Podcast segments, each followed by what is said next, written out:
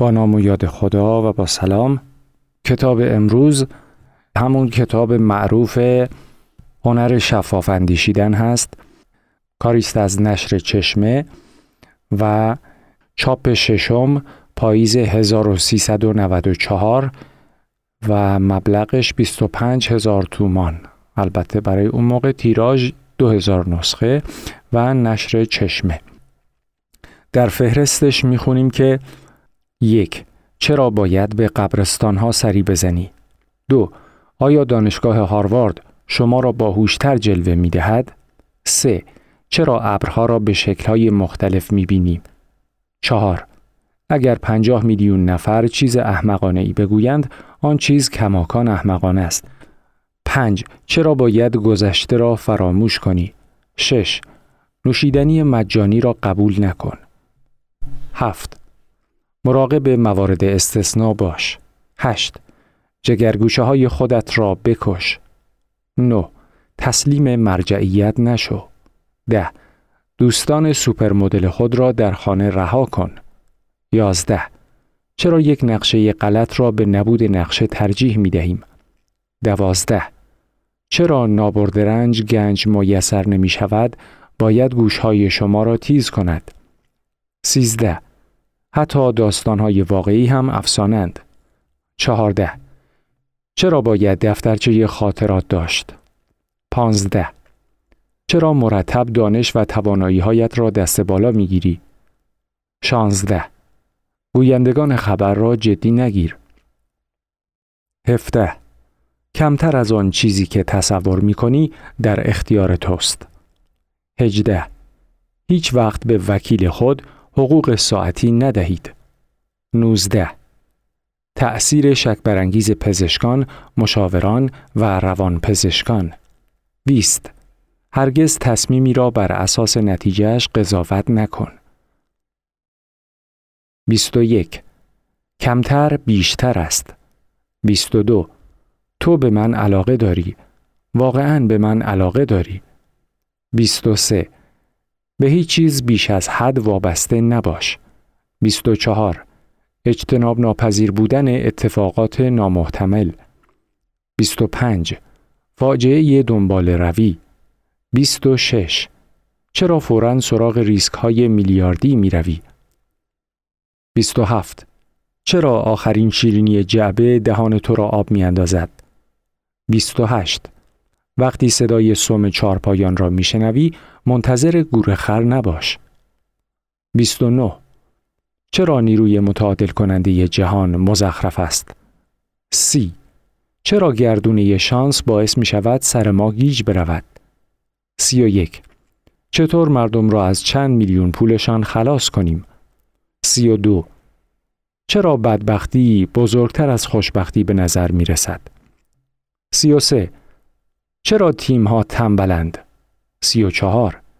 گیج شدن با یک برگ کاغذ. سی و پنج. اشتیاق خود را مهار کن. او خیلی طولانیه. خب حالا که من دارم می‌بینم این فهرست به عدد 99 هم می‌رسه که عبارت هست از چرا نباید اخبار را دنبال کنی. خب خیلی طولانی بود ولی خود این عناوین بسیار جذاب و قابل توجه بودن خودش یک تلنگرهای هر کدومش یک تلنگر بود به نظر من. اجازه بدید که از این فهرست عبور بکنیم و بپردازیم بر شروع کتاب. مقدمه بر ترجمه فارسی. تصور کنید در زمین فوتبال هیچ خطایی اتفاق نمی افتاد. آن وقت واجهی به نام پنالتی، اختار و اخراج هم معنایی نداشت. اشکها و لبخندها محو می شدند و زیبایی فوتبال هم رنگ می باخت. آدمها شبیه های برنامه ریزی شده بودند که وظیفهشان بردن بدون کوچکترین اشتباه بود. حالا تصور کنید در این جهان پهناور که هزاران زمین فوتبال را در خود جای داده است، قرار می‌شد هیچ انسانی دچار خطا و اشتباه نشود. آیا جهان بهتری داشتیم؟ جنگ افروزی ها به پایان می رسید؟ جرم و جنایت از صحنه روزگار محو می شد؟ انسانها با همدیگر روابط بهتری برقرار می کردند؟ پاسخ به این پرسش ها و پیشبینی جهانی که هرگز تجربهش نکرده ایم کار دشواری است. اما قابل پیشبینی آن است که هرچه بیشتر خطاهای خود را بشناسیم رویکرد بهتری به زندگی خواهیم داشت. از آنجا که خطاهای بشری در طول حیاتش از الگوهای مشابهی پیروی می کنند، امکان شناختن آنها نیز امری ممکن است. رولف دوبلی در این کتاب میکوشد بر اساس مطالعات، تحقیقات و تجربیات شخصیش عمده این خطاها را شناسایی، بازخوانی و معرفی کند. همان گونه که خود در مقدمه کتابش ذکر می کند، فهرست خطاهایش کامل نیست و موارد دیگری را نیز می توان به آن افزود. او بر اساس مشاهدات علمی، نتایج آماری، استدلالها و استنتاجهای منطقی در حوزه علوم اجتماعی با ذکر مثالها و نمونه های ملموس جهانبینی خود را درباره خطاهای شناختی مطرح می کند. به تایید نویسنده این کتاب کلید یافتن شادمانی و مسیرهای منتهی به خوشبختی و موفقیت نیست. تلقی و برداشت من این است که محتوای آن بیانگر نگرشی متفاوت به عملکرد انسانی ماست. یک شک خلاقانه به ذهن در جهت زدودن انباشت های زایدش شناسایی پیشفرز های ساختگی اشتباهات متداول و موقعیت های کاذبی که به واسطه خطاهای ذهنی دچارش می‌شویم. کاوشی است در شناخت واضحتر خطاهای انسانی که در زندگی کارکردهای متفاوت و بعضا متضادی دارد. برخی از آنها انسان را از خطر نابودی نجات می بخشد و برخی دیگر مانع از خردورزی و شفافندیشیش می شود. درک فرایند اندیشیدن و دامهایی که ذهن بر سر راهش قرار می دهد کار ساده نیست و بی سبب نیست که رولف دوبلی کتابش را هنر شفاف اندیشیدن نام نهاده است. لازم می دانم از سهراب آگاه دوست ارزشمندم که بار دیگر مرا به ترجمه یک کتاب ترغیب کرد سپاسگزاری کنم. از دوستان عزیزم بهزاد توکلی و علی شهروز دو نخبه از شریفستان صمیمانه قدردانی می کنم که بی تردید حضور و همراهیشان سبب شد در این مجال کوتاه ترجمه کتاب هنر شفاف اندیشیدن میسر شود. و سپاس آخر از همه کسانی که به دنبال یافتن اندیشه شفاف دل در گروی ساختن جهانی بهتر دارند. عادل فردوسی پور اردیبهشت ماه 1394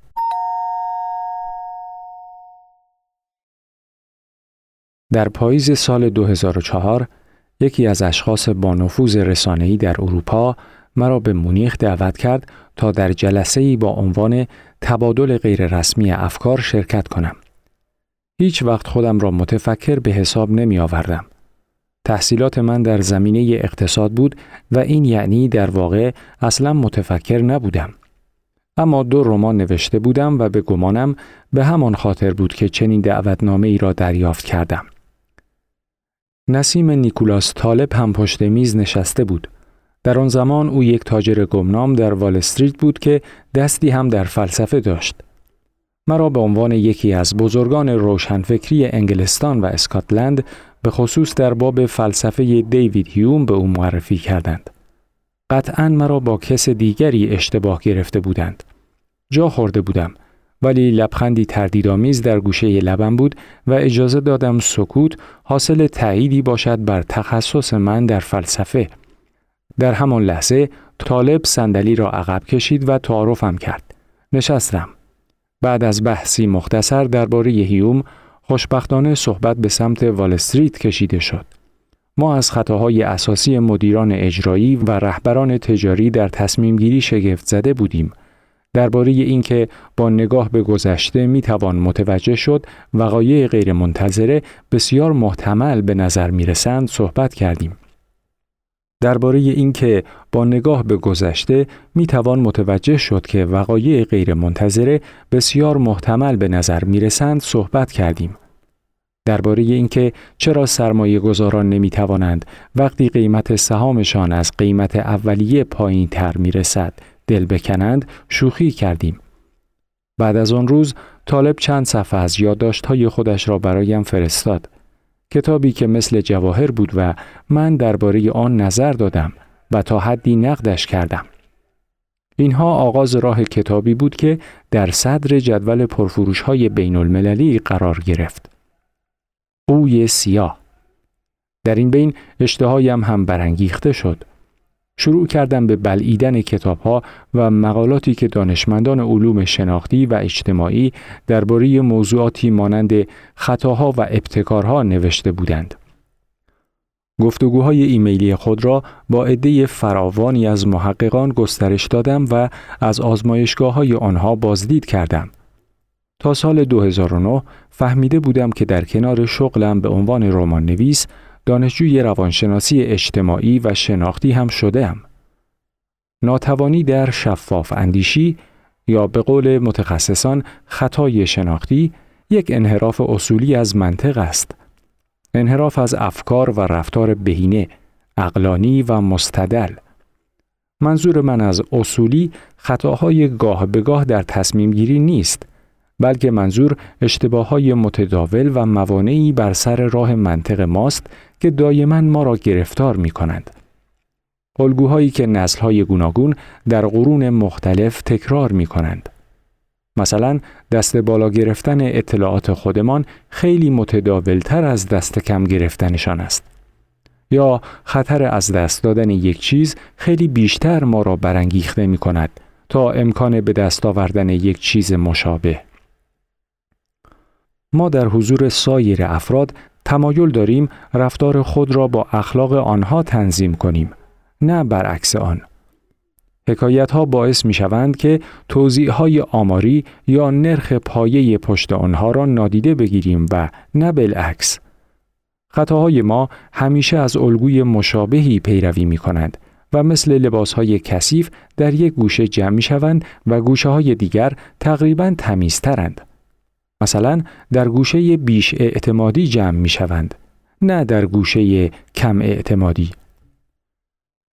برای پرهیز از هدر دادن ثروتی که از کارهای ادبی به دست آورده بودم شروع کردم به تهیه فهرستی از این خطاهای متداول شناختی که با یادداشتها و خاطره های شخصی کامل شدند. البته اصلا قصد انتشارشان را نداشتم. این فهرست برای استفاده شخصی خودم بود. برخی از این خطاهای فکری از قرنها پیش شناخته شده بودند و بقیه آنها در چند سال اخیر کشف شدند. بعضی از آنها دو یا سه اسم دارند. نامهای مصطلحتر را انتخاب کردم. به سرعت متوجه شدم این مجموعه تله ها نه تنها برای تصمیم گیری در سرمایه گذاری بلکه در مسائل شخصی و شغلی نیز کاربرد دارند. زمانی که فهرست را آماده کردم، ذهنم آرامتر و شفافتر شده بود. شروع کردم به شناخت خطاهای خودم و توانستم پیش از آن که آسیبی جدی به من برسانند، اوضاع را تغییر بدهم. برای اولین بار در زندگیم می توانستم بفهمم که دیگران چه زمانی اسیر همین خطاهای متداول می شوند. حالا مسلح به لیست خودم بودم. می توانستم در برابر کشش آنها مقاومت کنم و چه بسا به دلیل برتری در معاملات خودم لبخندی بزنم. حالا من طبقه بندی ها، عبارات و توضیحاتی را در اختیار داشتم که با آنها می توانستم شبه بیخردی را از خودم دور کنم.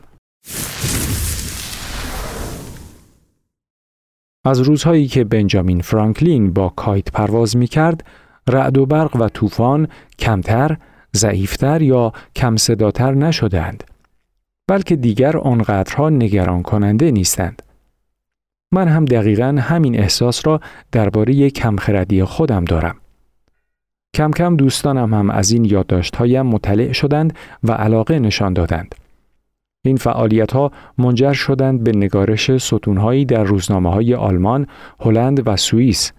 ایراد سخنرانی، عمدتا برای پزشکان، سرمایه گذاران، اعضای هیئت مدیره، مدیران اجرایی و کارمندان دولت و دست آخر هم نوشته شدن این کتاب.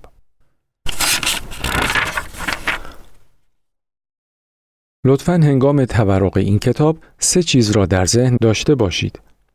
اول اینکه فهرست های خطاهای موجود در این کتاب کامل نیست. بی تردید چیزهای جدیدتری کشف خواهند شد. دوم اینکه اغلب این خطاها با همدیگر مرتبطند و این جای تعجب ندارد. هرچه باشد تمام قسمت های مغز با هم در ارتباطند. پیام های عصبی از یک قسمت مغز به قسمت دیگر می روند. هیچ ناحیه‌ای مستقل عمل نمی کند. سوم اینکه من پیش از هر چیز رمان نویس و سرمایه گذارم نه دانشمند جامعه شناس من از خودم نه آزمایشگاهی دارم که بتوانم درباره خطاهای شناختی آزمایش بکنم نه گروهی از محققان را زیر دستم دارم تا از آنها بخواهم خطاهای رفتاری را کشف کنند. در نگارش این کتاب به نظر خودم نقش مترجمی را دارم که کارش تبیین و جمعبندی چیزی است که خوانده و آموخته آن هم با بیانی که برای دیگران هم قابل درک باشد. احترام ویژه من برای محققانی است که در دهه های اخیر از این خطاهای رفتاری و شناختی پرده برداشتند. موفقیت این کتاب اساساً پیشکشی است به مطالعات آنها. من عمیقا مدیونشان هستم. این کتاب حاوی دستورالعمل نیست. در آن هفت گام برای یک زندگی بی خطا پیدا نخواهید کرد. خطاهای شناختی چنان در وجود ما رخنه کردند که نمی توانیم به طور کامل از شرشان خلاص شویم. خاموش کردن آنها نیازمند اراده ای فوق بشری است اما در واقع هدف اصلی ما این نیست. همه ی خطاهای شناختی مهلک نیستند حتی وجود بعضی از آنها برای یک زندگی موفق ضروری است. هرچند ممکن است این کتاب کلید شادمانی را در خود نداشته باشد، دست کم می تواند مانند بیمه در برابر ناخوشی های خودخواسته عمل کند. در واقع آرزوی من کاملا ساده است. اگر ما بتوانیم بزرگترین خطاهای فکری را بشناسیم و از آنها در زندگی شخصی، شغلی یا در دولتمان پرهیز کنیم، ممکن است شاهد جهشی در موفقیت خود باشیم. نیازی به هیده های جدید، طرحهای نوین، ابزار غیر ضروری و کارهای طاقت فرسا نیست. تمام آنچه ما بدان نیاز داریم پرهیز از بیخردی است.